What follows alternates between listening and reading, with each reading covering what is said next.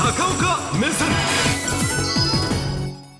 先週から国際ニュースではちょっとこっちの方が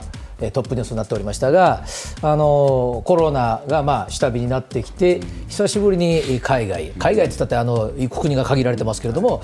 ロシアにわざわざ列車で行かれたということなんですが、あーやっぱりロシア側もですね大変手厚い、えーおもてなしをしましたけども、お見せたものもあれば、やっぱり見せたくなかったものもあります、当然、北朝鮮からすると、見たかったというものもございます。あの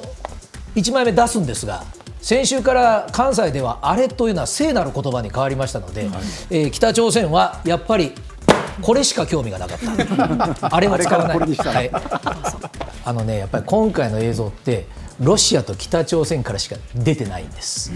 ですのであの全くういわゆる西側のおメディアの映像というのは入ってませんので、出される映像も見せたい映像が出ているというところから始めたいと思いますが、えーロシアはですねずっとやっぱりあの大国意識、今もあります、う今までだったらこういう出迎えの仕方は普通しないんですけれども、エリザベス女王すら待たせたと言われるプーチン大統領が、30分前にはついて待ってたという、ですね、まあ、そこからして異例なんでございますが、えーこれ、映像でも出てきましたけれども、あの列車でね、えーこのお3日ぐらいかけて、えーこの極東に行くわけですが、さあ、この映像の中にもですね、えー盛りだくさんでございます。まずですね、あの列車ってのは、迎えるロシアからすると何かと面倒くさいんです、当たり前ですが、この時期、ウラジオストックで国際会議やってましたので、各国いろんな方々、ビジネスマンも来ます、飛行機でついてくれたら簡単に終わるのに、ご覧いただいてますように、ですねあの赤絨毯とおタラップは当たり前でございます。で、えーこのタラップも金色に塗装してございます。ですね。でこれをですね、えーどこでもこの赤絨毯プラスして、えーさらにいいこれ用意しなきゃいけないものが実はございましてそれがですね、はい、この辺ですねこれねあのロシアでは最高級のおもてなしなんですが、あの少年少女がこういうお花の籠を持って、えーお迎えしたあ方の前に渡すということを大体、まあ、あー VIP が到着するとやるんですがさあ面倒くさいのはですねえー今回到着した時どころか、列車止まって降りてくるたび毎回やりました。えー毎回少年少女が動員されまして、えー毎回その少年少女のお頭を撫でるというようなですね映像をおロシア側もまあ用意をしたわけでありますね。で、えーそこまでしてまあやったロシア側の意図というのはあのロシアのお軍の幹部の心の内を辞にいたしました。砲弾、砲弾、砲弾、砲弾、とにかく砲弾、もう足りない、ウクライナ、あーなので、えー同じタイプの武器を使っている北朝鮮から欲しいということがあったわけでございますが、えー冒頭、北朝鮮はあれは使いません、これしか興味がないと私は申し上げましたが、北朝鮮はもう行ったところ、ミサイル、ミサイル、ミサイル、ミサイル、ミサイル、ミサイルしか興味がない。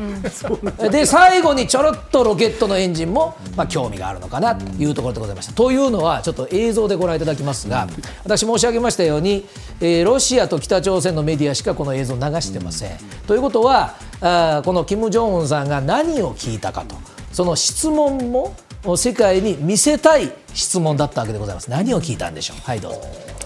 えーロケットの基地です。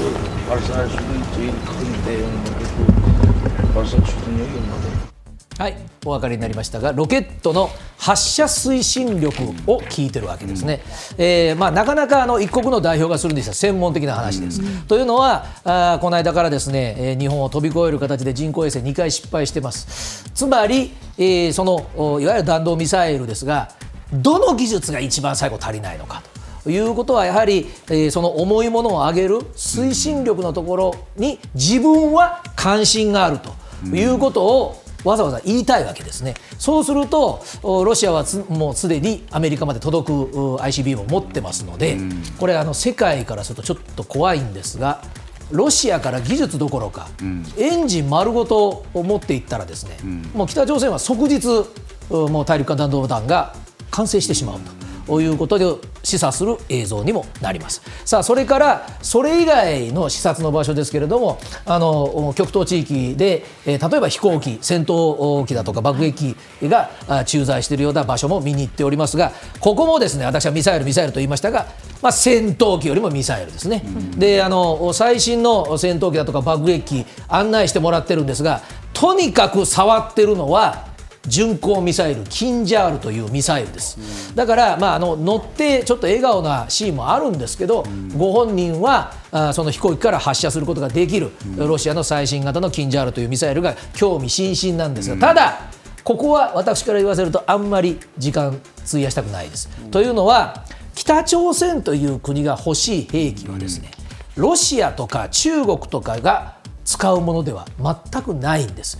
えー、これあの北朝鮮が太平洋に出ていきたいなんていうセリフは聞いたことがない。で常にまあできるだけ本国のそばにいてミサイルを遠くへ撃つ。だからこれ大事なのはねこっちなんですね。あの船を見に行ったんですよ。太平洋艦隊っていうところ、えー、映像出ますか？で、えー、太平洋艦隊に行きましてですね、えー、ある船を見ております。であの太平洋艦隊っていうのはあのウクライナで戦っている主力の船ではありませんので160隻も実はあるんですその160隻の中のロシア語は下噛みそうなんでそのまま言いますが船の名前がマーシャル・シャポシニコフと言います、うん、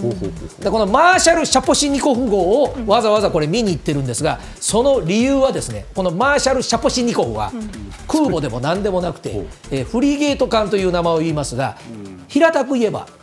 そんな大きくないです、小型艦なんですがところがこの小型艦はですね、えー、最近えー、7年ほど前ですが大改修を行いまして、うん、あのそれまでは普通の大砲とかが主力なんですが今、ミサイルが主力です、うん、だから、はい、北朝鮮は空母はいらないんですね、あの空母に乗せる戦闘機もいらない、だけども、はい、どこからでもこのミサイルが撃てるということに関心が大ありだということが分かります。でしかもですね、えー、やっぱり北朝鮮は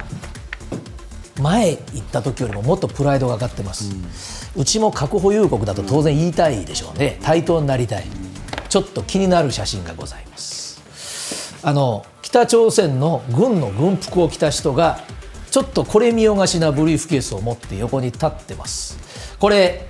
プーチン大統領がいる場所にもそばにはいるんですが、ここ、プーチンさんいません、うん、でアメリカでよくアメリカ大統領が核のボタンを横に持ってると言いますが、これあの、もちろん映像だけで本当にそうなのかどうかは全く確認がされておりません、しかし、世界の軍事関係者、これ、何なんだというふうに思って、非常にこれから関心が集めそうだというのも見せております。さあそして、えー、硬い話ばかりではありません。びっくりする写真をお見せします。はい、どうぞ。はいえー、水族館で、えー、セイウチが拍手をしてます、えー、キム・ジョンウンさんに対して、えー、にこやかに、まあ、あまりにこやかでもないですが、うん、あ水族館を見てます、うん、えー、あもうこの辺はもう息抜きかという話なんですが、えー、北朝鮮としてはこれもちょっと政治ショーでございます。というのは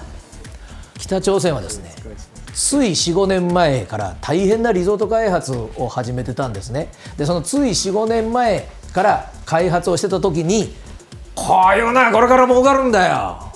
核ばっかりやってないでそっちをやるよ。と言ってくれた人がこの人でした。ですので、えー、北朝鮮はですねあのロシア側の海岸のところにリゾート地を作ってるんですがなんせですねお楽しみの施設がない、えー、豪華なホテルプールがあってもあのアクティビティがない、うん、だからそういう意味ではこういうのこれからやっぱり作るんでしょうね、うん、えー、ひょっとしたらセイウチも輸出するかもしれません、うん、さあそしてえロシアがですねやっぱり見せたくなかったものはやっぱり見せてないし、でも北朝鮮は実はそこへ行きたかったんじゃないかというのはいまたロシア語なので舌を噛みそうなのでちゃんと言います。ペテロ・パブロフスク・カムチャツキーというところがあります。もうすでに舌を噛みました、えー、ペテロ・パブロフスク・カムチャツキーです、はい、えー、こういう場所でございます、はい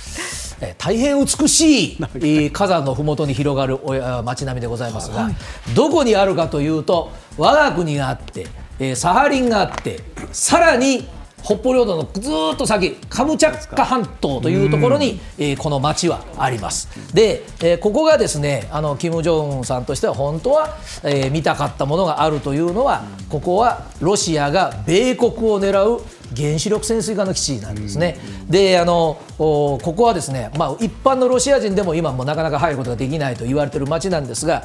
実はですねえー、日本で、えー、この町を大変よくご存知の方々がいらっしゃいます、えー、それがですねなんと北海道の釧路の皆さんです。というのはこのペテロ・パブロフスク・カムチャツキはですね、はい、釧路市とずっと姉妹都市だったんです、はい、で北方領土交渉が日本もまあ割り方空気が良かった時はですね、直接チャーター機で観光客も行ってたんですね、えー、だから意外にあの北海道の釧路の皆さん、おお、知ってるよ、カムチャ付きとおっしゃる方いるんですが、ここは今は陸路でアクセスすることはできません、えー、なので住んでいるロシアの住民の方も飛行機と船でしか食料も来ないというところでしかも最高の国家機密があります、ですので、まあ、本当は北朝鮮は長年のこの、ね、思いとして原子力潜水艦作りたいんだと公言してますから見たいんでしょうけど列車で行けない。